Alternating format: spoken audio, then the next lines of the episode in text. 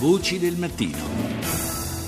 Si aprirà il 19 gennaio a Parigi l'anno internazionale della luce nel suo ruolo di motore delle tecnologie del futuro, dalle tecnologie alla base di smartphone e tablet a quelle per la produzione dell'energia solare e l'illuminazione sostenibile. Ma la luce sarà protagonista anche sotto altri profili, da internet all'arte, passando per l'astronomia e per la medicina. Sentiamo Massimo Inguscio, presidente dell'Istituto Nazionale di Ricerca e Metrologia, intervistato da Paola Cortese. La storia delle l'illuminazione è una storia ovviamente molto importante. Alla fine del 1800, quando venne fuori la lampadina elettrica, quella di Edison, diciamo il filamento, Siemens, che aveva un'industria in Germania, domandò all'istituto di metrologia tedesco di capire se davvero questa lampadina elettrica fosse più o meno efficiente dei lampioni a gas con cui illuminavano Berlino. Facendo le misure molto precise furono trovate delle cose che non tornarono e quindi Planck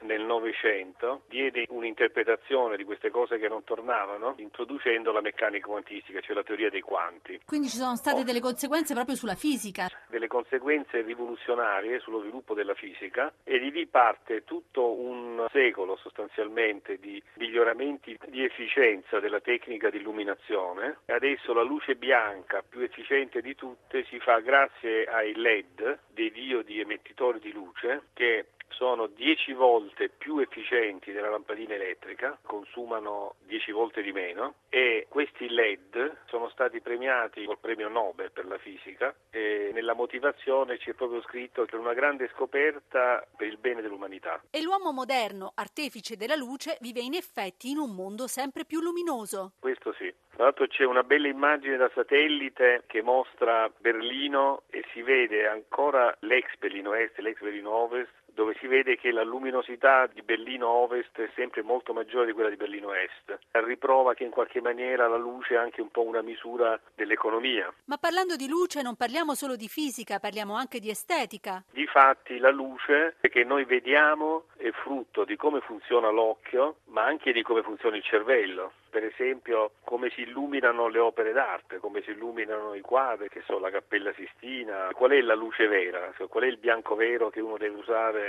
e quindi c'è di mezzo emozione e quindi c'è certamente arte, ma addirittura c'è filosofia. Per la scienza la luce è conoscenza, ma è la stessa comprensione della natura della luce che è andato sempre di pari passo con la comprensione delle leggi della natura. Per l'Italia invece l'anno internazionale della luce si inaugura a Torino. Perché è stata scelta questa città? Torino è stata tra le prime città che ha avuto l'energia elettrica, grazie a un signore che si chiama Galileo Ferraris trovò il sistema di fare sostanzialmente la dinamo, cioè di trasferire l'energia dell'acqua, trasformarla in energia elettrica e poi c'era questo Cruto, un piemontese che fece la lampadina più o meno insieme ad Edison. Il motivo che il tutto avvenga a Torino ha un senso.